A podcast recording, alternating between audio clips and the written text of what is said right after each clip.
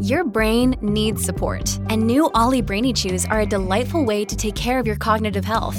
Made with scientifically backed ingredients like Thai ginger, L-theanine, and caffeine, Brainy Chews support healthy brain function and help you find your focus, stay chill, or get energized. Be kind to your mind and get these nootropic chews at olly.com. That's O L L Y.com. These statements have not been evaluated by the Food and Drug Administration. This product is not intended to diagnose, treat, cure, or prevent any disease. This episode is brought to you by Snapple. Want to know another Snapple fact? The first hot air balloon passengers were a sheep, a duck, and a rooster. Ridiculous. Check out snapple.com to find ridiculously flavored Snapple near you. Look, Bumble knows you're exhausted by dating. All the must not take yourself too seriously and 6 1 since that matters. And what do I even say other than hey? well, that's why they're introducing an all new Bumble with exciting features to make compatibility easier, starting the chat better, and dating safer. They've changed, so you don't have to. Download the new Bumble now. The following podcast contains explicit language.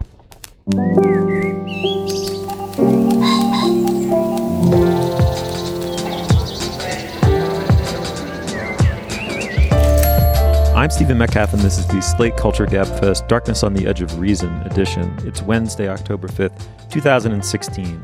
On today's show, Westworld is the new gigantically epic show from HBO. It's about a Western theme park and its cyborg inhabitants running amok. And then Bruce, the boss, he's written a memoir inevitably titled Born to Run. We discuss its possible relevance and its many revelations with Slate's own Carl Wilson. And finally, the unmasking of Elena Ferrante. Joining me today is Slate's editor, Julia Turner. Hello, Julia. Hi, Steve. And of course, uh, Slate's film critic, Dana Stevens. Hey, Dana. Hey, Steve. Uh, Julia, I'm sure before we dig in, we have uh, many bits of business. What do you have? Couple pieces of business. Number one, we are doing a live show in Santa Monica, California on Thursday, October 13th. We'll be joined by the wonderful Karina Longworth, host of You Must Remember This, uh, the world's best Hollywood history podcast, I feel confident in saying, and also uh, one of the best podcasts out there. So we're very excited about that. You can still get tickets for that at slate.com slash live. Also, in our Slate Plus segment today, we will discuss a fascinating profile in the Washington Post by Stephanie McCrummen uh, titled Finally Someone Who Thinks Like Me. Uh, it's a profile of a mentally unstable woman who is a Donald Trump supporter, and we'll discuss the ethics of the piece and the execution of it. Uh, you can sign up to hear that segment and others like it at slate.com slash culture plus. Um, I also wanted to let listeners know about an awesome new Slate Academy available to Plus members. It's called Pop, Race, and the 60s, and it's from Jack Hamilton, our pop critic. A couple of weeks ago, we put the first episode in our Culture Fest feed free for all of you. That was on Bob Dylan and Sam Cooke. And the second episode about Aretha Franklin and Dusty Springfield is out this week and is incredible, only for Slate Plus members. You can hear the first episode and sign up at slate.com slash pop academy. And if you become a member, you'll also be able to hear those bonus segments from us every week. Oh, and I have one more thing to announce some personal news, as they say on Twitter. Uh, my husband has a new job. He's a creative executive at HBO now, working on their comedies. Um, but he's part of a pretty small team that works on all their stuff. And as a result, I am no longer going to talk about HBO shows on this show. So I will be sitting out for the Westworld segment, and the lovely Willa Paskin will be sitting in. Thanks, Julia. Okay, moving on. Westworld is based on an old Michael Crichton film in which high-paying guests get to simulate the old Wild West with cyborgs. Uh, it's uh, very it's very Crichton-esque, like Jurassic Park. It's a theme park gone awry. Uh, in this, the new HBO iteration, you have three layers of characters: the rich and decadent guests, the robots who are starting to dream of electric sheep, presumably, and the parks managers who are gelid, corrupt technicians awash in ulterior motives and uh, interesting thoughts about evolution and artificial intelligence, which we'll hear about now in the clip. Uh, let's listen to it. Evolution forged the entirety of sentient life on this planet using only one tool the mistake. But of course, we've managed to slip evolution's leash now, haven't we? We can cure any disease, keep even the weakest of us alive, and one fine day, perhaps we shall even resurrect the dead. Do you know what that means? It means that we are done. that this is as good as we're gonna get. Um, that, of course, is Sir Anthony Hopkins in his uh, kind of dreamy Hannibal Lecterish mode. Uh, we're joined by Willa Paskin, Slate's TV critic. Willa, welcome back to the show. Hey. Hey, uh, hey, indeed. Um, this show is uh, it's big, big budgeted, important, self-important, and widely reviewed. Across which there have been a spectrum of opinions on it. Uh, where did yours fall? I um so just to like sort of place Westworld in context of HBO's situation at this moment. HBO is like has long been the preeminent prestige cable channel in the country, but um has sort of it's not that it's fallen on hard times at all, but it's definitely sort of feeling pressure, particularly from Netflix and um, the other sort of streaming companies, so Hulu and Amazon, um, just that there's just so much more competition for everything. And they've have a huge hit in Game of Thrones that has an end date now, and they've had some sort of missteps, like they aired Vinyl. Um, a kind of failed Terrence Winter Martin Scorsese collaboration that was supposed to be their next big drama and it wasn't. So they really need uh, a hit, basically. And it should be said there's been regime change at HBO. Yes. There's a new team in place. as a result of kind of some blundering around. So this show, for lots of reasons, looks like it could be that hit. I mean, even before it actually aired, it's like it has robots, it has sex, it has violence, it has this Western element. It sort of has this sort of epic scale and scope um, that a show like Game of Thrones has. So there's a lot of expectations about it. I was impressed with it because I think it's sort of actually in the first episode, especially, sort of threads this needle where it's trying to give you sort of all the salacious, gory, violent sex stuff while being self aware that that stuff is all gross and problematic. And it actually, it kind of did that in a more uh, effective way than I would have imagined it was it's possible to do. I mean, Game of Thrones is constantly in these kind of contortions about um, here we're showing you all this violence and all this sex, and you're supposed to think it's icky, but you're also supposed to love it. That's why you watch the show. Um, and this this seemed like oh, kind of like a some of the same moves, but like a little bit more um, actually icky. so you know, I mean, just to set up the show, it's it's about there's these. I mean, they're they're called uh, hosts, but they're sort of robots or animatronic beings, humanoid beings who have. In the course of the first episode, um, kind of develop a memory, which is to say, they remember their past game lives. And everyone who comes to Westworld, all the rich people who pay to go there, seemingly what they do there is shoot ho- shoot robots and have rape robots and flay robots and have like these basically all of the hosts have these horrible traumatic histories. So as soon as they become more human by sort of accessing their memories, they're like just all trauma survivors. Mm-hmm. That's interesting. So it has a it has a brutalist level and a meta level, uh, and and maybe many in between. But the brutalist level is that, like Game of Thrones, it's uh, it's it's violent, it's gory, it's sexy, and it's receiving complaints that it's sexually violent. We'll get into that, I'm sure. But the meta level is really meta, right? Because you could you could argue that we're the guests, right? We have this very spectatorial and almost psychopathic desire to participate as watchers of gory but fancy TV to participate in a hyper violent world in a kind of you know spectator way.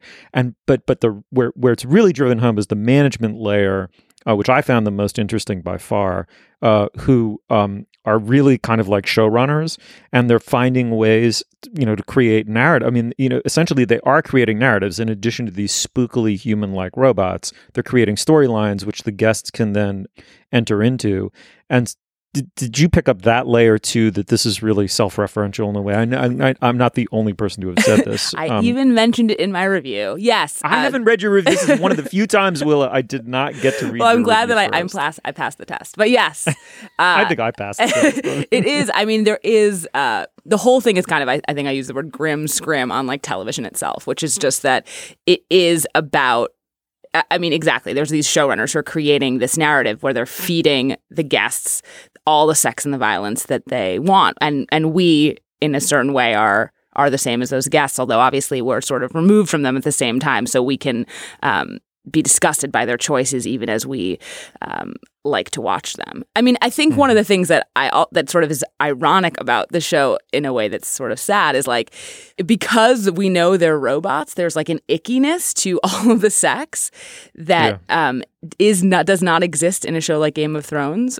Where they're actors, where they're humans. Like the idea that actual human actors are playing robots is the only way that we're sort of tweaked out about all the disgusting things that are exactly the same that happen in Game of Thrones. So like hmm. when the human actors are just playing humans, we're like, oh, we're here for that. But we're like, oh, they're robots. That's so gross. Like this is so hmm. this is such a complicated situation. And in fact, they're all still being played by actors, but we're only hmm. tweaked out by like that kind of nudity and rape. If they're if they're animatronic beings, As a non-watcher of Game of Thrones, I can only talk about the visceral impact of this show on me, and I have to say that whether it was because the actors are supposed to be robots or whether it had to do with this meta level that Steve's talking about and how intellectualized and I don't know what the word is, but how sort of um, analytical, you know, the relationship is between the watchers and the watched. I didn't feel emotionally imbricated in this violence at all. In fact, in a way, that scrim that you're talking about seems like it was it was built to keep to keep viewers from having to ask what their own relationship to the violence is. Yeah, I mean, I think one of the things that the show in the first couple ep- episodes or two does sort of successfully is it does keep you at a distance as a viewer from some of the more distasteful elements of what the guests are choosing. Like, it doesn't show you, it, refers to a huge amount of sexual violence. Right. And we see Evan Rachel Wood, who plays the kind of female lead of the show, who's an android, getting dragged off by her hair, presumably to be sexually assaulted over and over and over again. It's part of her story arc, let's say, in her in her Literally, daily- she is programmed to be raped every day. by someone who like wants to rape a, a sort of seemingly innocent farm girl. Right. And and so the storyline that you see starting to take shape in the first few episodes is that as she gains sentience, she's going to become some sort of angel of vengeance who starts to actually be able to to Yeah. rebel. But the show does cut away from her brutal rape. Like we are left to Yes. I mean, there's a there, it revisits it in a later episode, but um, in the first episode, it's like we know the violence is happening, but they don't actually make us watch it. And I think So- it sort of makes those moves at a couple of points where it's like we know this really distasteful thing is happening, and we're going to leave it to your imagination. Yeah. I mean, I think the show is is a very it's very obviously timely, right? So every other think piece, you know, very smart think piece I read on the internet is about AI. Um, and uh, I mean the, the the twin issues of how much of our economy is going to be taken over by Borgs and bots and self driving trucks, uh, along with whether or not imbuing machines with intelligence is going to make them conscious, volition, volitional, autonomous, and eventually our masters. Um, you know, it, it, it couldn't be a better time to revive the old Michael Crichton movie, which was kind of gar- like was fun garbage with Yul Brynner as this really creepy uh, cyborg back in 1973. Now, on top of it, they've layered Philip K. Dick and a little bit of Proust, and you know.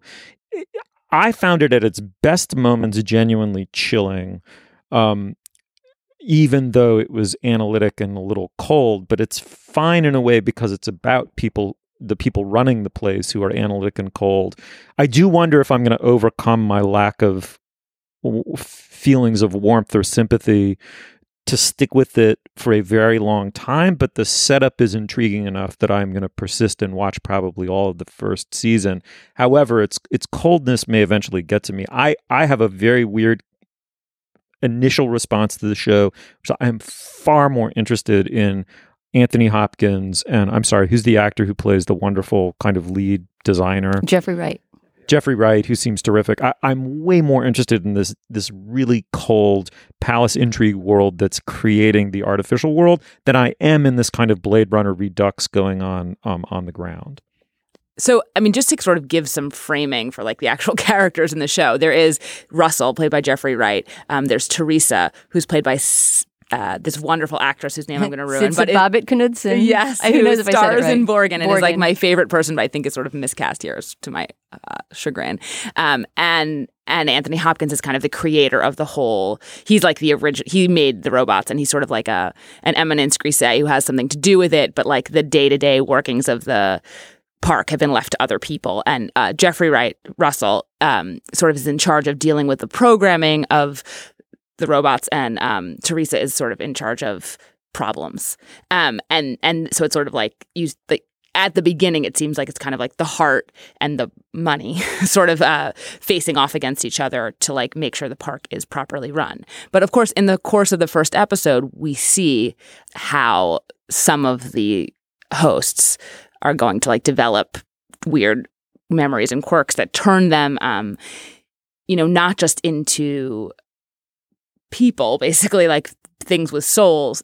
It, it actually there's a sort of um, religious element that gets introduced, which is that basically Mhm. they kind of begin to hear voices and they begin to have these visions of their past lives and there's this sort of like it's not just uh, as totally straightforward um, they have consciousness it's like they have a really messed up consciousness Mm-hmm. Yeah.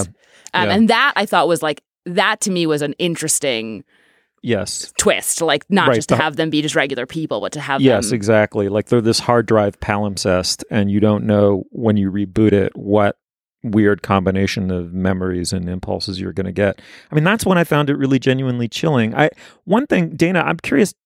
One of my responses to it was it didn't look weird enough.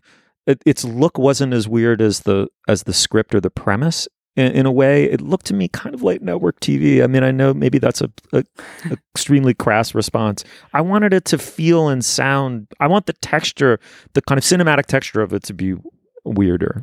I guess I see what you mean. It's pretty conventional storytelling in terms of the, the framing and things like that. I mean, I would say that the set design of the world that you prefer, prefer, Steve, the framing world of the of the creators, you know, looking down in this almost Hunger Games like way on the artificial world they've created and that they're controlling, that that's more cinematically interesting just in terms of the production design. I mean, it's the most inefficient workspace I've ever seen. There's about every human who and robot who lives in that establishment seems to be surrounded by about 20 feet of unused space at, at all times. they don't share desks and the way they store the uh, the unused androids is just it's sort of like the um, those Chinese warriors, you know, that were dug up from from some ancient grave, right? And there's just like thousands of them standing in a row. and like maybe attention. also like extruding bodily materials. They're in that first episode. It's like it smells really bad when they go into this storage facility, and I was like, is this because like they're kind of rotting or unwashed? Like I couldn't quite figure out, mm-hmm. Yeah. and I thought that was a really gross that and stuff creepy is thing. impressively eerie, and and actually, I think it, it's it's a great challenge for the actors. I loved the scenes of which Evan Rachel Wood gets quite a few, and James Marsden gets some too, where the androids are brought into the storage facility or the you know the creation facility. They're sat completely naked on chairs and On like interrogation rolling rooms, chairs. and and hmm. they're basically computers. So Jeffrey Wright or whoever's talking to them can say, "Go online, go offline, access your memory, go into analytical mode," and it's it's a great challenge to see the actors do it, and I think they carry it off really well. All right, sweetheart. Can you hear me? Yes. I'm sorry, I'm not feeling quite myself. Lose the accent. Do you know where you are? I'm in a dream. That's right, Dolores. You're in a dream. A dream that could determine your life. Yeah, Steve, when you mentioned that this is sort of what did you say, Proust by way of Philip K. Dick or something like yeah, that? I think I did say that. Well, I was scribbling some notes during my my watching, and and the things that I wrote down were Hunger Games, right, which you see, and the, the relationship between the, the creating world and the, and the and the created world. Blade Runner for sure, and this whole question of sentience and the Turing test and who's going to pass it and what does it mean to have consciousness, and then also the Matrix. I, I feel like maybe maybe this show's long game. I hope this is mm. its long game is to pull some kind of Laurence Fishburne type moves from the Matrix, where suddenly you know uh, the entire basis of the reality that we thought we were in shifts because of, of some change in the Well, it's interesting you should say that you want that because um, without giving any spoilers, I've seen the first four episodes and I, I said this in my review. I think the show takes um, a kind of very stark mythology turn starting in episode three, where it sort of starts to be like instead of instead of just as it does in the first episode and two episodes saying we have this extremely interesting premise, let's see how it unfolds just as it is, it starts to put in sort of strange backstory where there's like in the game the character played by Ed Harris, who's referred to only as the Man in Black, and who's this who is um, a visitor and a very vicious one. He's the person who's uh, regularly raping Evan Rachel Wood's character, for example. Um, he's gone completely quote unquote black hat. Uh, he sort of suddenly becomes obsessed with this maze and like finding the game within the game, and you start to sort of see, I think, some very like lost like matrixy like this is this isn't just as it seems. There's a whole um, undercurrent of like plot and mystery. And that to me I can see that people are into that, and I and that people are into that, but that sets off huge alarm bells for me. Well, when like you- I think turning Lost, it into a when you start detective talking show. about Lost and a maze, and I saw a little bit of this plot element of the maze starting to come into play. That is exactly where I would not want it to go because, as I think anyone who's listened to this show for a while knows, one of my least favorite kinds of TV shows is the huge overarching mythical narrative that you have to Mm, pay attention mm-hmm. for every second, and the Cigarette Man and the X Files. that kind of television really turns me off. So And also, it's sort of like it just in this instance, it seems like it undermines what's interesting about the show, which Mhm. is not really any of that stuff, and does it like it doesn't need that stuff. So why are you giving me something, giving me a storyline that's almost like sure to disappoint me in some Right. ways? right, like Right. you know, the, like the robot, the robots achieving sentience was already plenty. totally. We don't need to like start Reddit threads about what like you know hints were dropped in episode one. We should quickly mention, in addition to Proust, Philip K. Dick, and on and on, one very obvious influence on the show. And if we don't mention it, we'll get tons of emails, which is video games. I mean, it's clearly as much about entering a gaming world, getting lost in its labyrinthine interior, on and on. Uh, Dana, um, uh, uh, you're a decadent psychopath. Are you going to stay with this show for a while? I, I have too many first-person shooter games to play. I don't know that I have the time to invest. uh, Willa, you, well, it's your professional duty, but let's say you were a civilian. Um, would you uh, would you be sticking with this one? I am I am curious to see um, what happens almost more uh, if it goes down this mythology route than anything else. Um, and if it really does, then I'll sort of be exhausted and tired of it. But I, I think it might I think it might sort of find a way to do both. But I, I Yeah. was surprised by how um, well executed I thought the first episode was. Like I didn't have particularly high expectations. I thought they did a good job. Interesting. Yeah, I agree. I'm going to stick with it. All right. The show is Westworld. It's on HBO. I think they're going to be mixed feelings. We'd like to hear yours at facebook.com slash culturefest. Willa Paskin, Slate's TV critic. Thank you so much for coming back on the show. It's always a total delight. Thanks for having me. What is left to say about Bruce Springsteen? And I suppose that's the point. After 50 years of making music and 30 years as stadium filling rock and roll superstar everyman, is there any way to put color, flesh, or actual meaning onto the Mount Rushmore visage known as Bruce? Bruce, Bruce, Bruce.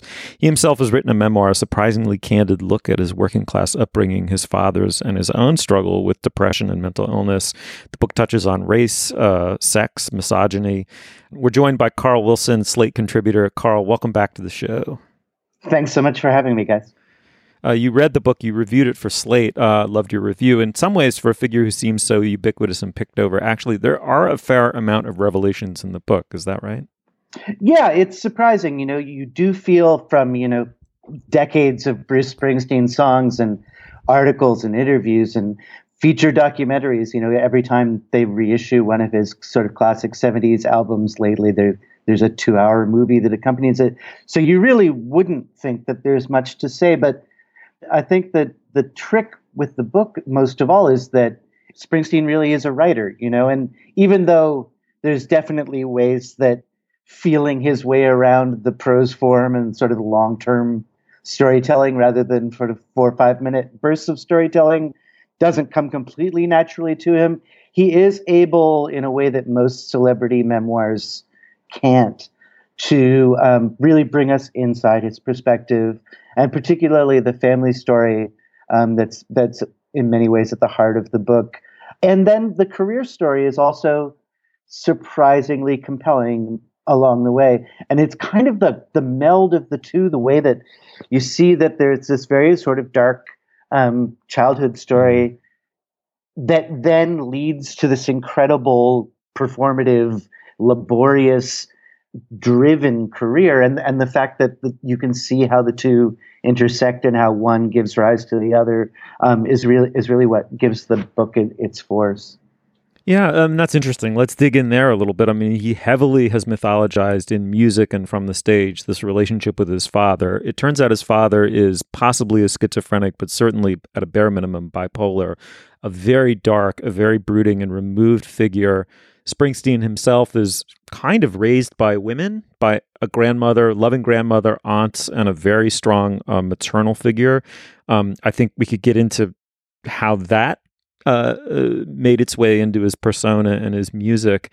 But um, added to that, this second interesting fact. It's it's it's great that you brought these together because it's always struck me that Springsteen actually took quite a long time to get famous. Um, you know, he was playing in bar bands for ages before he got signed. Uh, he puts out three albums that uh, two albums which by and large commercially bomb. Um, even Born to Run, which launched him as a bigger act, still left him playing you know three and four thousand seat arenas uh, into the eighties, um, in everywhere except in New Jersey and and the you know Northeast. He really becomes a superstar almost sort of in, in, in rock and roll terms relatively late in his life and career in, in with Born in the USA. So he's got that whole long period where this dark, brooding, occasionally manic energy won't let him stop, right? It's a tale of incredible monomania and persistence. Yeah, I mean, it's almost exhausting at portions of the book. You know, when you're with him in his early 20s and the various bands that he put together and the amount of, of crisscrossing the country and playing and playing and playing and driving and driving and driving that you undergo with him in the course of this book is really gives you the sense of what that took and, and you're right you know not up till i would say that probably with the river and with hungry heart mm-hmm. becoming a top 10 single yeah, so true. that that point is sort of where he sort of is actually a rock star before that he's almost more of a press phenomenon than uh, than than really a sort of popular rock star. You know, the, when Born to Run came out, he was simultaneously on the covers of Time and Newsweek in the same week, and that kind of established a notoriety. But yeah, it didn't correspond to being a rock star in this way, and so there is this long kind of struggle up a lot, and during which a lot of people would have quit or you know radically readjusted what they were doing, and there is something so incredible about about the work ethic and the sense that he, there's something that he has to become that he that he almost has no choice but to fulfill this partly in the face of his father's skepticism and neglect and partly yeah because there there is this self that's really really ill formed um, that that he needs to find a way to to burst into Carl, something that both you and Rebecca Traister, who wrote really wonderfully on the Springsteen memoir as well, both of you observed separately that that there's never any question of a ghostwriter having written this book. That that question you ask yourself when you know you pick up a Rock Gods 500 page memoir tome, that it, it, it's clear all the way through that this is Bruce Springsteen's voice, still, you know, struggling with the same questions that he's been struggling with in his music, just as kind of uh, overbearing and occasionally corny and extremely sincere as the Bruce that does four hour concerts every time he plays. Could you talk a little about the prose style and just how you hear his voice coming through on the page? Yeah, I mean, the example that I gave early in my review is a, a passage where he's talking about his sort of early rock and roll fandom, and at one point says says that hearing Louie Louie and and like a Rolling Stone let him know that there were people out there speaking in tongues and rewriting the words of the Constitution. Like it's all of these lines that is. Wait, so yeah, much- that that quote is so great, Carl. Let me just jump in and read it um, so we can hear a little bit of uh, the boss's voice. Um, for a minute. Like a Rolling Stone and Louie Louie let me know that someone somewhere was speaking in tongues and that absurd ecstasy had been snuck into the Constitution's First Amendment and was an American birthright. I heard it on the radio. and I think you observed, Carl, correctly that that would be the moment that the power chord would kick in and the song would start in the stadium, right? After I heard it Yeah, on the yeah. radio. Mm-hmm. Yeah, one question I had for you, Carl. I mean, I think you address in your piece really interestingly uh, how much Bruce Springsteen complicates his own persona, complicates it and confirms it at the same time. On the one hand, he's exactly what you might expect him to be in terms of the tone and the prose. Um, and on the other, he delves really deeply into his own upbringing, uh, his father's suffering with um, some sort of mental illness that may have been paranoid schizophrenia or, or um, he may have been bipolar. Um, but did reading the book change the way you heard Springsteen's music?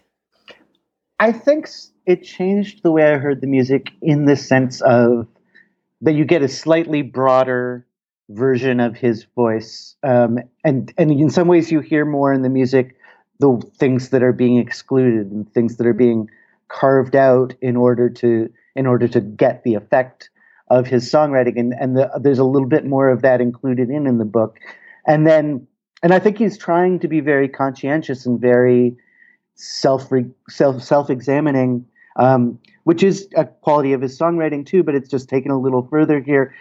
and then again, there's sort of a next level that you're aware of reading the books, which is the things that are being carved out of here. There's so many points in the book where there's just sort of a, a cutaway, or, or there's just a sense of like, wait, what's the, you're describing the feeling, but what's the actual story that happened there? And you can see him being discreet and whether protective of other people or protective of himself, um, and at other moments really open. So you become conscious of that as you read the book too. So it's all a, a lot of the sort of stage management of being Bruce Springsteen becomes mu- something you're much more conscious of kind of after sort of encountering him in this form, I think.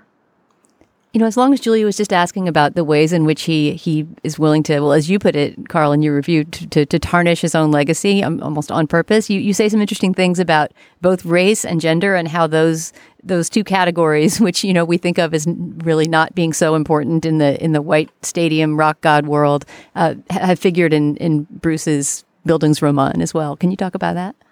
Yeah, well, I mean, I think Uh, the, the two categories operate kind of differently. And, you know, the gender side of it is something that he's really, especially in the later parts of the book, really kind of fascinatingly conscious of. And, you know, as Steve was saying, you know, the, the sort of feminine side of his upbringing is something that you become aware of looking at the biography. And then later in the book, and sort of after his marriage, and when Patti Scialfa joins the E Street Band, he starts talking about his own misogyny and the misogyny that he inherited from his father um, and the the misogyny of rock band culture and the way that the band has had to grow out of out of those things. And again, he's not specific a lot of the time, but he is very frank and really kind of un um, unsparing in calling himself out on that level. And you know, and it's great because the sort of hyper masculinity of the, particularly the '80s Bruce Springsteen image is something that I think a lot of people have trouble with or are put off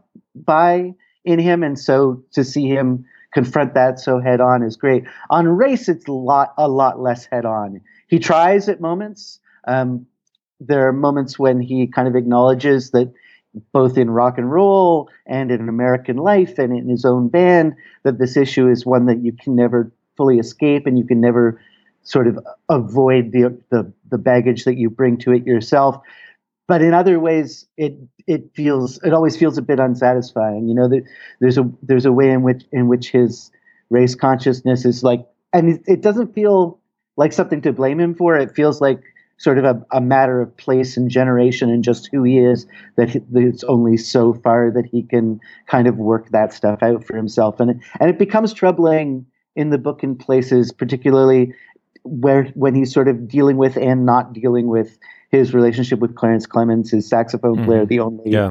long-term black member of the of the E Street Band, and that that's something that I was kind of left puzzling over after reading the book. Right. You know, it's funny, is Carl. It strikes me that um, you know Springsteen, especially over time, turned himself into this uh, kind of uh, forsaken American simpleton in a way. I mean, this, this song's got increasingly musically simple and increasingly lyrically simple, um, more emotionally direct. I gr- totally agree with your assessment, and it seems to be the prevailing one that "Darkness on the Edge of Town" is where the old Springsteen and the new Springsteen came together and formed kind of a. I mean. I'd say it's almost a perfect rock and roll record. It's just a, it's a complete classic from 1978. And what's interesting about the memoir to me so far, I haven't read the whole thing, is that it starts to clarify why behind that simpleton persona, there's an enormous amount of suppressed but occasionally implied and expressed um, complexity. Like there's something he tends to think as a writer, uh, both in the memoir and in his music, he tends to think in very overblown categories. Um, it, it, there's a fear of banality and and the simple and the small in a weird way. So everything is inflated. And I think that's probably one of the reasons people, to the extent some people feel an aversion to his music, they feel it. But it called to mind a comparison, which was uh, a number of years ago, tootling around YouTube. I came across John Cougar Mellencamp doing a bunch of his songs solo acoustic, and he couldn't carry them off. Right? That that that something about that music requires a peppy crack backing band and him kind of prancing and dancing around and doing it in a big way. If you whether you like Springsteen or not, you cannot deny that if you hand the man an acoustic guitar and you stick him on a stage, he can do any of his big songs, including uh, Born in the USA, as as blues acoustic music or folk acoustic music, and there's just he his whole biography is in his voice in some strangely expressive way. And and that really that's what's brought home to me is like this kind of semi articulate you know simplistic archetypal american narrative that i think grates on a lot of people for its studied simplicity comes up against a, a really deep and weird and dark and miasmic volcano. And and the book i think has now made it clear what the contents of that weird inner miasma might be. Yeah, I think that's exactly right. Like one of the things about the book that, and it only sort of creeps up on you gradually, is that like I really finished it going like, oh, contrary to what I might always have thought, I don't think I would want to be Bruce Springsteen's friend. like, like, I don't want to hang out with him. Like this guy is, this guy is a little too much. yeah. But it's because he's too Bruce Springsteeny, right? I mean, what, what you discovered, what you discovered is not like I don't want to be his friend because he's actually this awful corporatist, you know, manipulator behind the scenes or something. It's just sort of like I can't take that much Bruce at one time. I'll stick to the records. and, and and the way the sense you get of his relationships, you know, I don't think all of his relationships, you know, probably not his marriage, um, but even even a little bit with his kids, like you he wants so much from people all the time and the the kind of pressure that you feel he exerts all around him and you know and it's his internal pressure just kind of coming out. Like it's just like that is not i don't want to be in the in the firing range of that you know? Mm. All right well carl thank you so much for coming on to talk about your review it's really a wonderful exploration of this uh, very odd uh, but uh, but intriguing memoir from the boss Carl, thanks so much for coming on the show. It's always it's always really special. It's always a pleasure, guys. The Italian novelist, uh, pseudonymously known as Elena Ferrante, has been unmasked by a uh, by a journalist in Italy. This subject, I have to admit, Julia, makes me so enraged. I think I need to pass the hosting microphone to you. Uh, okay, let me take a crack. So, over the weekend, uh, a journalist named Claudio Gatti published in several international publications, including here in the States, the uh, online edition of the New York Review of Books, a piece using financial reporting to show, uh, he argues, the identity of Elena Ferrante. And we had a knockdown drag out about this a couple months ago when a different person claimed to have unmasked her and identified a different potential authoress. But now Gatti has used financial reporting to scrutinize the records of the um, publishing company behind Ferrante's work and noted that uh, an increasingly large set of payments have been made to one woman who uh, is publicly known only as a um, freelance translator for the edition, but that those payments track very closely with what one would presume the royalties to be for the books. Uh, and so we will discuss whether we think this journalist is a monster Please, can we not say her supposed name? I really no. That's ridiculous. You can. I can. I cannot, but you will say it. Yes. Why would you say it? I, that's to me because just... it's fucking out in the mm-hmm. world. Ah, Jesus. Okay, fine. She's been a lot of things about... are out. A lot of things are out in the world that I can guarantee you you wouldn't say, but I, this apparently is not one of them. So uh, yes, plenty of things are out in the world, Steve, but the name of the translator who Claudio Gatti claims is Elena Ferrante is Anita Raja, who is one of the people who's been bandied about in the Italian press as a potential likely Ferrante for several years. Uh, mm. Steve, you seem full of ire. Express your ire. Um, I, uh, you know, I, am not going to have this debate thrown back on either my temperament or my affect because it has nothing to do with either. What it has to do with is a total lack of respect and dignity. And um, I think what's interesting is that um, the overwhelming reaction is against this revelation. Um, uh, the intelligent reaction has been against it. The sensitive reaction, uh, the literary reaction, is pretty uniformly against the exposure. Um, I'll let people find, you know, the various I think, quite lovely essays written in favor of her right to anonymity. Of course, her right's not a legal right. It's not even quite as firm as a norm in any sense, but it was her choice. And when you disrespect someone else's choice, uh, you steal something from them that can't be given back. In this instance, I think something quite radical. It's been pointed out that the language in which this repulsive revelation was couched was is preposterously self-serving on its face, but even deeper still expresses an an urge to bring her, this poor woman, to account for her own success in a weird way, and as if she somehow had it coming or had asked for it by being commercially successful. And what I find interesting about that is we appear to live in a time where the thought of someone doing something intrinsically beautiful and meaningful for non commercial reasons is somehow, um, and not wanting to engage the apparatus of publicity by doing it is somehow guilty of something. Uh, and I would really encourage people who who even those like you Julia who are inclined to think that there's a public right to know um, to really reread the initial piece that outed the woman who's presumably Elena Ferrante and tell me whether you follow its logic and agree with it. Um, if you do, then I, there's a ontological split between how you see the world and how I see the world. I'm not going to argue that the piece was well written. I mean, often the people who are the Well, most I'm not saying it was poorly written. It was probably finely written. It was just it r- revealed a worldview that is so inimical to the way I see the world. Can you that- characterize that that logic, Steve? I think the logic is that um, you know Ferrante's it implies, I think, quite heavily that Ferrante's a kind of hypocrite for wanting anonymity. At the same time, she reaps the rewards of of being in- pseudonymously famous, and um, and um, secondly, it congratulates itself, you know, with a kind of vomitous degree of self approval for using uh, a kind of data journalistic and and forensic accounting methods, um, which is totally inimical to the literary project of Elena Ferrante. I mean, it's a way of looking at the world and processing the world um, that, next to what Ferrante is doing and trying to contribute to the world, is incredibly grubby and small-minded. Um, admit admit that it, you're prurient. I mean, I would have far less of a problem with this if it were. Us magazine or the Italian equivalent of People or the National Enquirer that had done, gone on its grubby little way and grubbed up this thing and thrown it in front of the public, um, you know, meaninglessly uh, in order to sell newspapers and make some money. But that this has a kind of data journalistic gloss to it just makes it. I, I, mean, I hate to use the word, but it makes it vomitously neoliberal in its in its outlook. And the final thing I would say is. Um, Wait, how is it neoliberal? Also, you've used vomitously twice bo- so far, so you clearly don't hate to use it that much.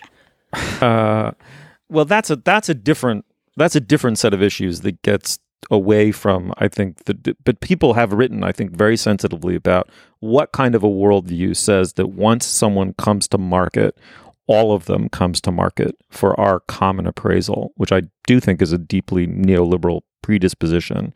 But we don't even need to go in that direction.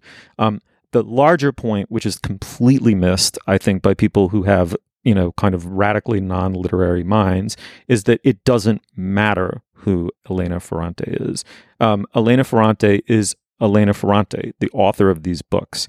The actual corporeal, physical human being is is irrelevant to the literary persona and the literary production of the works.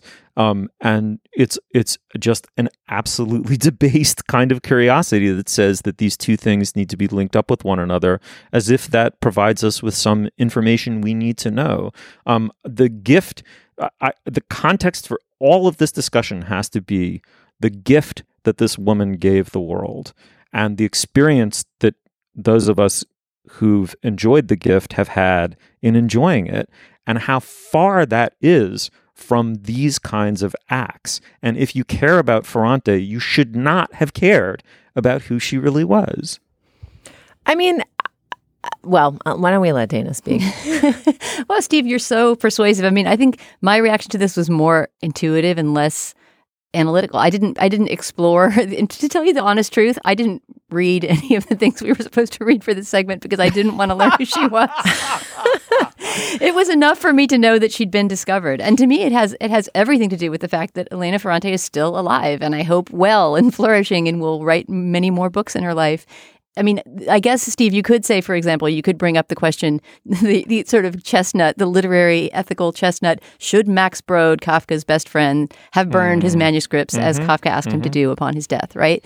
And of course, a part of you could say, well, you know, if you really, if you really respect the kind of privacy and desires of Franz Kafka, then you wouldn't read any of the things that were published then, right? But but agree. but wait, but I'm not finished with my thought yet. sorry. But Franz Kafka is not alive anymore to, to Yeah. have his privacy invaded and to have his wishes contravened, right? Whereas Elena Ferrante, or the person she turns out to be, uh, is still alive. And so th- th- there's this part of me, and I guess this is related, Steve, to what you were saying about the gift that she gave you and wanting to give her some gift back. I mean, I don't know that I can make this argument journalistically on some broad scale, but I myself do not want to know who she is because she doesn't want to be known. And and I, I respect that.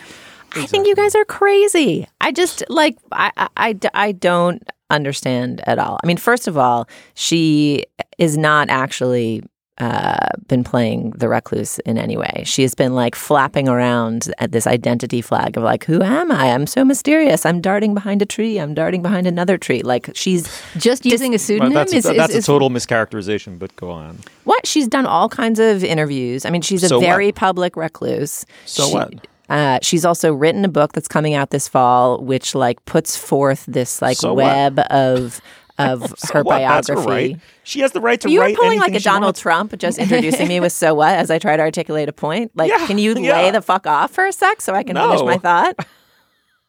Wait, I'm going to do what Lester Holt didn't do and stand up for the interrupted woman. Let her finish.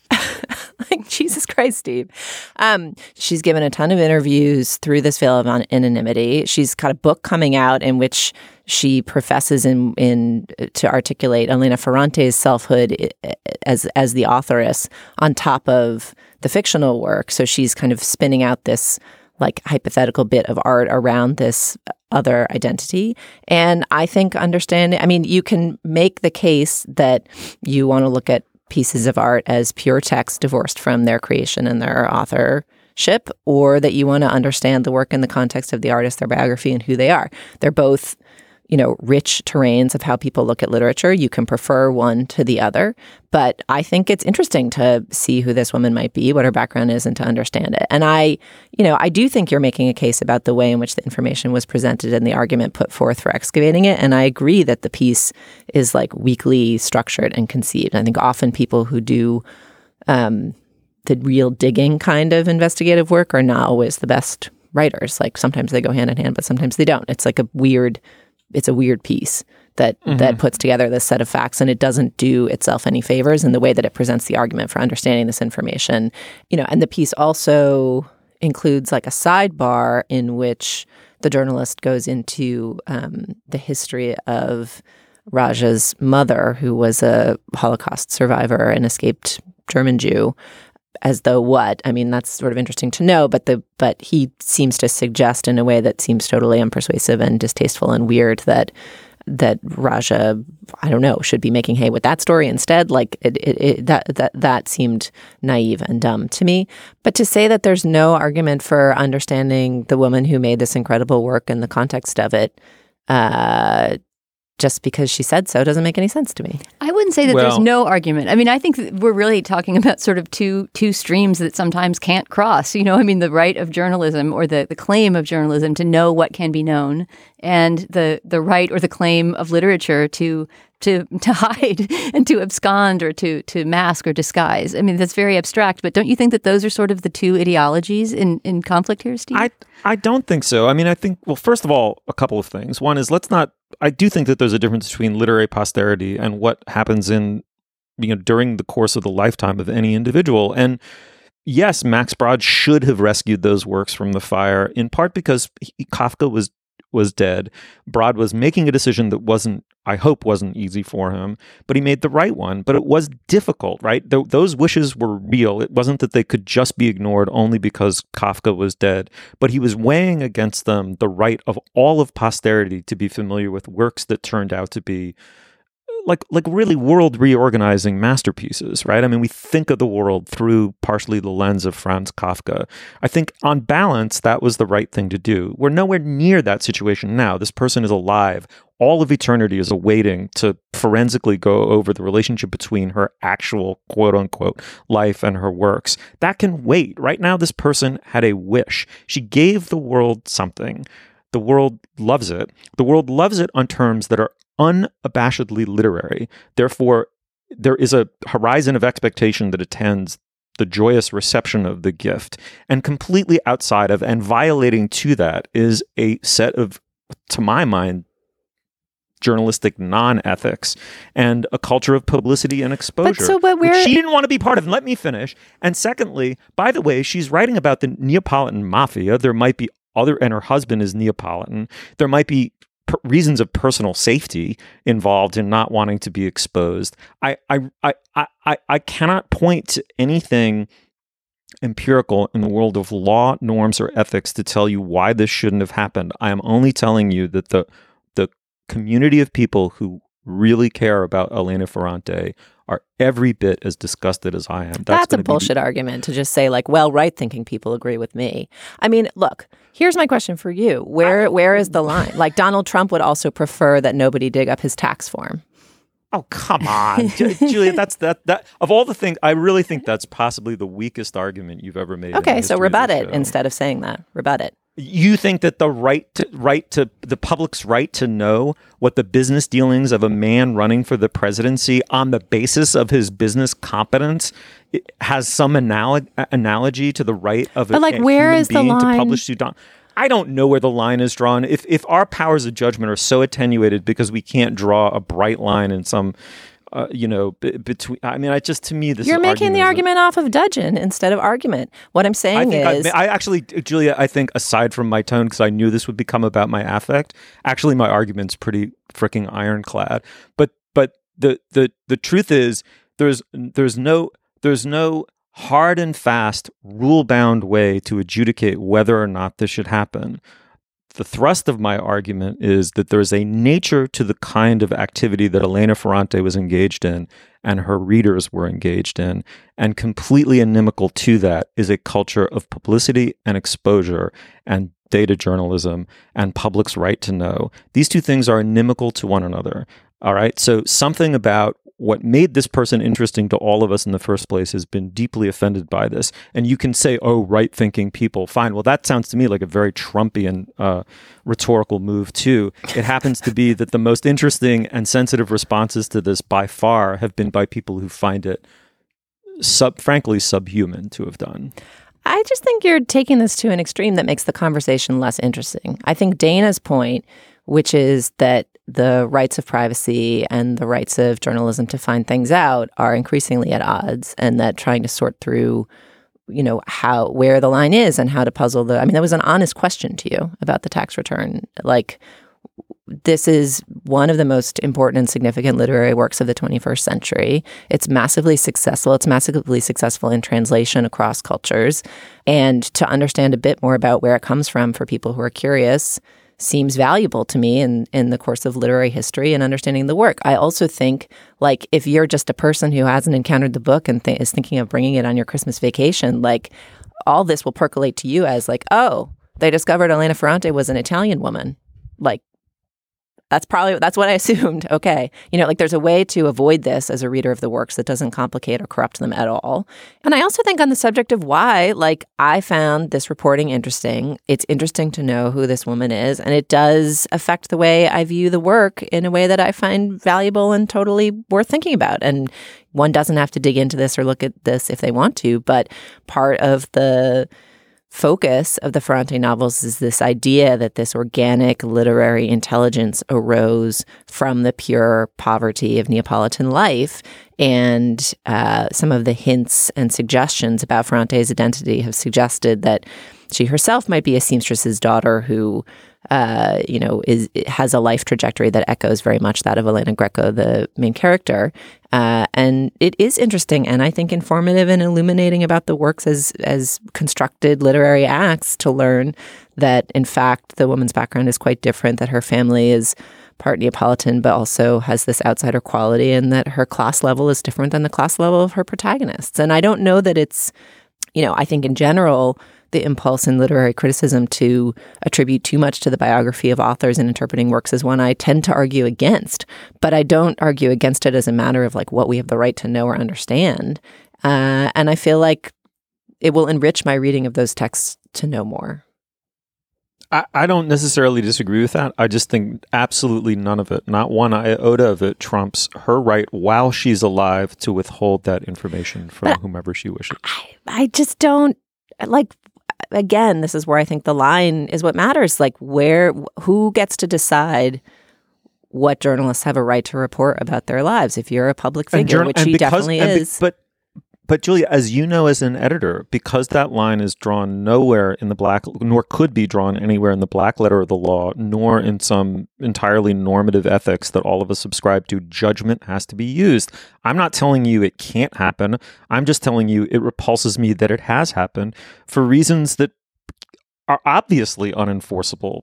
You know, they, they weren't enforced by. but i'm not the saying it's unenforceable i'm saying why why why would you enforce it why would I personally enforce it? I've done nothing but spew forth the reasons why I wouldn't pursue my own curiosity about who this woman is until after she was gone. Yeah, Steve. I mean, once again, I think less less because I've been persuaded by your argument, and just because of my initial revulsion at the idea of opening up those links to find out who she was. I, I I'm kind of on your side. All right. Well, uh, listeners, come tell us what you think on our Facebook page, facebook.com slash culturegabfest. We will continue scrapping there. All right, now is the moment in our uh, podcast where we endorse Dana. What do you have? Well, Steve, I'm going to go out on a limb this week and endorse a show that just started. There's only been one episode, and there's no telling where it will go. But I have high hopes for this show, uh, as I think maybe um, regular listeners know because I've endorsed them before. I'm a big, big fan of Dan Povenmire and Swampy Marsh, Jeff Swampy Marsh, the creators of Phineas and Ferb, one of my daughter's favorite shows. And when that show went off the air last year, I wrote a big encomium to them and, uh, and, and profiled the two of them and talked about how the show was made. And they both mentioned, "Oh, yes, we're going off to you know go into our um, you know our reclusion time and then come up with a new show together." So their new show has just started to air. The first episode aired this week. It's called Milo Murphy's Law, and it's on Disney XD, I believe, on Monday nights. But uh, like everything on Disney XD, it repeats about every two hours. And uh, while it is not yet Phineas and Ferb, that I don't even think Phineas and Ferb was as great as it became in its the very early part of its first season. So I really hope that um, that the show Milo Murphy's Law is going to go good places. The basic premise of Milo Murphy's Law. As embedded in the title, is that there's this kid voiced in- incredibly well by Weird Al Yankovic named Milo, who is a kind of walking embodiment of Murphy's Law, which is to say that everywhere he goes, disaster follows. So the credit sequence has him merrily walking off to school with his backpack, and you know, lampposts are crashing behind him, and buildings are exploding. He's kind of this this jinxed kid, and uh, and the show so far is about his friendship with the new kid in town and how they escape the various disasters that seem to befall everywhere they go. And uh, like Phineas and Ferb, it's it takes place in a crazy universe whose logic rules keep changing. Um, but it is at heart this very sweet show about childhood and friendship, and uh, and so Milo Murphy's Law, Disney XD, watch it with me, and let's hope it goes someplace crazy and good. Somehow XD doesn't seem like the right suffix for Disney. It just sounds so hardcore. it sounds like Disney as like an extreme sport or like Disney at like snowmocross or something. There's at this point Disney is such a huge entity. I think they have like two or three different TV channels, but it's a very confusing world. But it is not hard to find Milo Murphy's Law out there. In fact, I think the first episode is now online. Uh, excellent. I will check that out with the kids. Um, Julia, what do you have? Um, in Slate Plus, we're going to talk about an interesting article in the Washington Post by Stephanie McCrummen, who's a terrific reporter there. And I wanted to take a moment to point out a piece that she did in 2014 that is one of my favorite pieces of journalism ever published. It's a profile of Creigh Deeds, who's a state senator in Virginia, whose son suffered from mental illness. And after a long, circuitous path in and out of various forms of treatment, um, had a break one day and attacked his father with a knife and then killed himself. And she spends a significant amount of time with Deeds in the year following this event. And the piece is published around the anniversary of his son's death um, and just grapples with how poorly our institutions, medical, governmental, educational, and otherwise handle mental illness, uh, even for this man who has a position of political power. And it's completely heartbreaking incredibly beautifully executed and just absolutely worth reading. So it's called A Father's Scars by Stephanie McCrummen. We'll post a link to it on our show page. Wow. Um, this makes me rethink my um, endorsement, though. I'll, I'll go ahead. Ours are so with the- contrasting. Mine is this jolly little show about kids exploding lampposts, and Julia went really dark. So you have you have it. You have It's some worth it. It's you. worth it. It's like sometimes it's hard to steel yourself to read the the piece you know is going to be dark, but um, I really strongly recommend that everybody click this Yeah.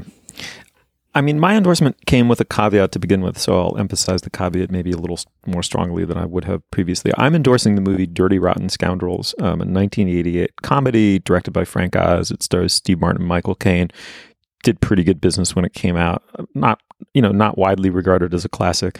We just happened to select it because we thought uh, our 10 year old and 13 year old kids might watch it with us and enjoy it. It turns out they loved it, um, somewhat surprisingly. Um, here's what struck me about the film it's very hard to watch a 1988 comedy now because it is done in such a totally different style from contemporary uh, feature film comedies. It's not, you know, which have been influenced for better and for worse by 30 Rock and The Simpsons, where there's like a very joke per page, um, you know, uh, formula to them. Uh, it, it it it does not you know they're t- obviously for some reason terrified that your attention is going to flag that you need humor constantly. They're the the quote unquote high points involve some big um, gross out set piece. All of that's completely missing from the movie, and I would say even further. As I started to watch the movie, as I got deeper into the movie, I was noticing that there are no jokes in it.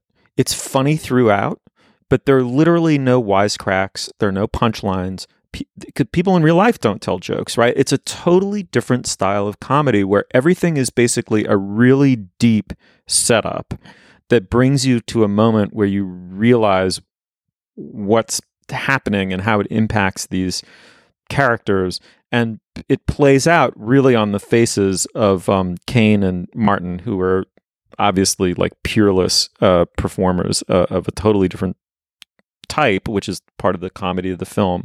But the patience and the pacing of it, and the sense that the whole thing is a joke that's going to pay off um, in this somewhat you know deeper way. I mean, I don't, don't want to oversell it. It's not a masterpiece. It's a very, very, very well done movie. And here's the caveat: the caveat is the funniest set piece from it involves um, Steve Martin pretending to be the the let's let's be completely frank, the mentally disabled brother of Michael Caine. It's riotously funny, but it's also of the kind that made Jerry Lewis eventually really apologize to the world. And I just don't know. It's not explicitly the case that this brother is supposed to be in any specific way mentally handicapped, but I, and I don't I don't perceive the joke as being directed against handicapped people, but I may be completely wrong. In which case, I withdraw my endorsement. Um, it's it's it's not a. It, no one would make that segment today. It's an equivocal endorsement. People who've seen the movie, I'd love to hear what your opinion of it is as a movie, but also this particular set piece uh, in which Martin is just a ge- you know a comedic genius. Um, but uh, anyway, Dirty Rotten Scoundrels, check it out. Very I curious to know if just people like the I, movie or not. I just watched that movie for the first time last year, Steve, or maybe even earlier this year. You're kidding? Yeah, and I had Really? a I had a really similar response, which is that it is still hilarious and yet totally unsettling and strange in the set of things that it, it's normal to make fun of. Uh, well, that- like a lot of Steve Martin now. I mean, think about the jerk. How it begins with "I was born a poor black child," and there's this whole sort of sharecropper parody at the beginning, which which was very funny at the time, but which now is something that nobody could do and nobody would want to do. Yeah, I, this one is more subtle, and I'm trying to remember that. Well, there's the there's the um, there's a scene that involves a seduction of a woman um, conducted under false pretenses. It's like an impersonation. I can't remember the exact details, and some of them are spoilery. But there's a seduction scene that, at least as it initially plays in the movie, is very queasy making from a 2016 perspective, um, and it all Yeah. sort of comes out in the wash once you finish the film. But uh, it's it it is interesting to time travel back 20 years or 30 and just remember how how much we've changed. Yeah, no, it's true. I mean, the thing is built around false pretense seduction, but you know, I think everyone in the end gives as good as as they get. And Possibly, it's. I agree. It's just really hard to know in what spirit to watch a movie like that now. But uh, I also just laughed my ass off. I mean, Steve Martin is Steve Martin's a national treasure, man. I mean, it's funny. It's like Bill Murray has aged into this eminence, and Steve Martin has sort of faded out gracefully, maybe. But um, he made, he really did some incredible work back in the day. Anyway, Martin Dirty Rotten be- Scoundrels. He'll be back soon. He's like he wrote that great memoir and that Yeah, yeah, less yeah. great but still fine novel. He's he's he's in the Yeah, mix. no, no, no. Don't stick a He's fork in Steve in Martin yet. No, no, no, there's no fork in Steve Martin. No, i in fact, it was. I mean it as a compliment. He's interested in being something other than a movie star, and good for him. But yes, a banjo playing memoirist art collector. Yeah, exactly. Um, all right, check it out, Dirty Rotten Scoundrels. Uh, tell us what you think. Um, thank you, Dana. Thank you, Stephen. Julia, we're still friends, aren't we? I think so. I think so. I like having so much esprit d'escalier about your wrongness. Let's do it again next week. One of you had had better have a case of wine on the other's doorstep tomorrow morning, or I'm quitting the show. Which one? ah, there's the question. I like that Dana made that unidirectional. yeah, you can do a wine exchange. That works too. All right. Well, you'll find links to some of the things we talked about today at our show page, slate.com slash culturegabfest. And you can email us at culturegabfest at slate.com or drop us a note at our Facebook page, facebook.com slash culturegabfest. Our producer is Zach Dinerstein. Our intern is Lizzie Feisen. The executive producer of Slate Podcast is Steve Lickteig. And Andy Bowers is the chief content officer of the Panoply Network. The Culture Gabfest is part of the Panoply Network. There's an entire roster of excellent shows to be found at itunes.com slash panoply. And our Twitter feed is at Slate Cult Fest. For Julia Turner and Dana Stevens, I'm Stephen Metcalf. Thank you so much for joining us. We'll see you. We'll see you next week.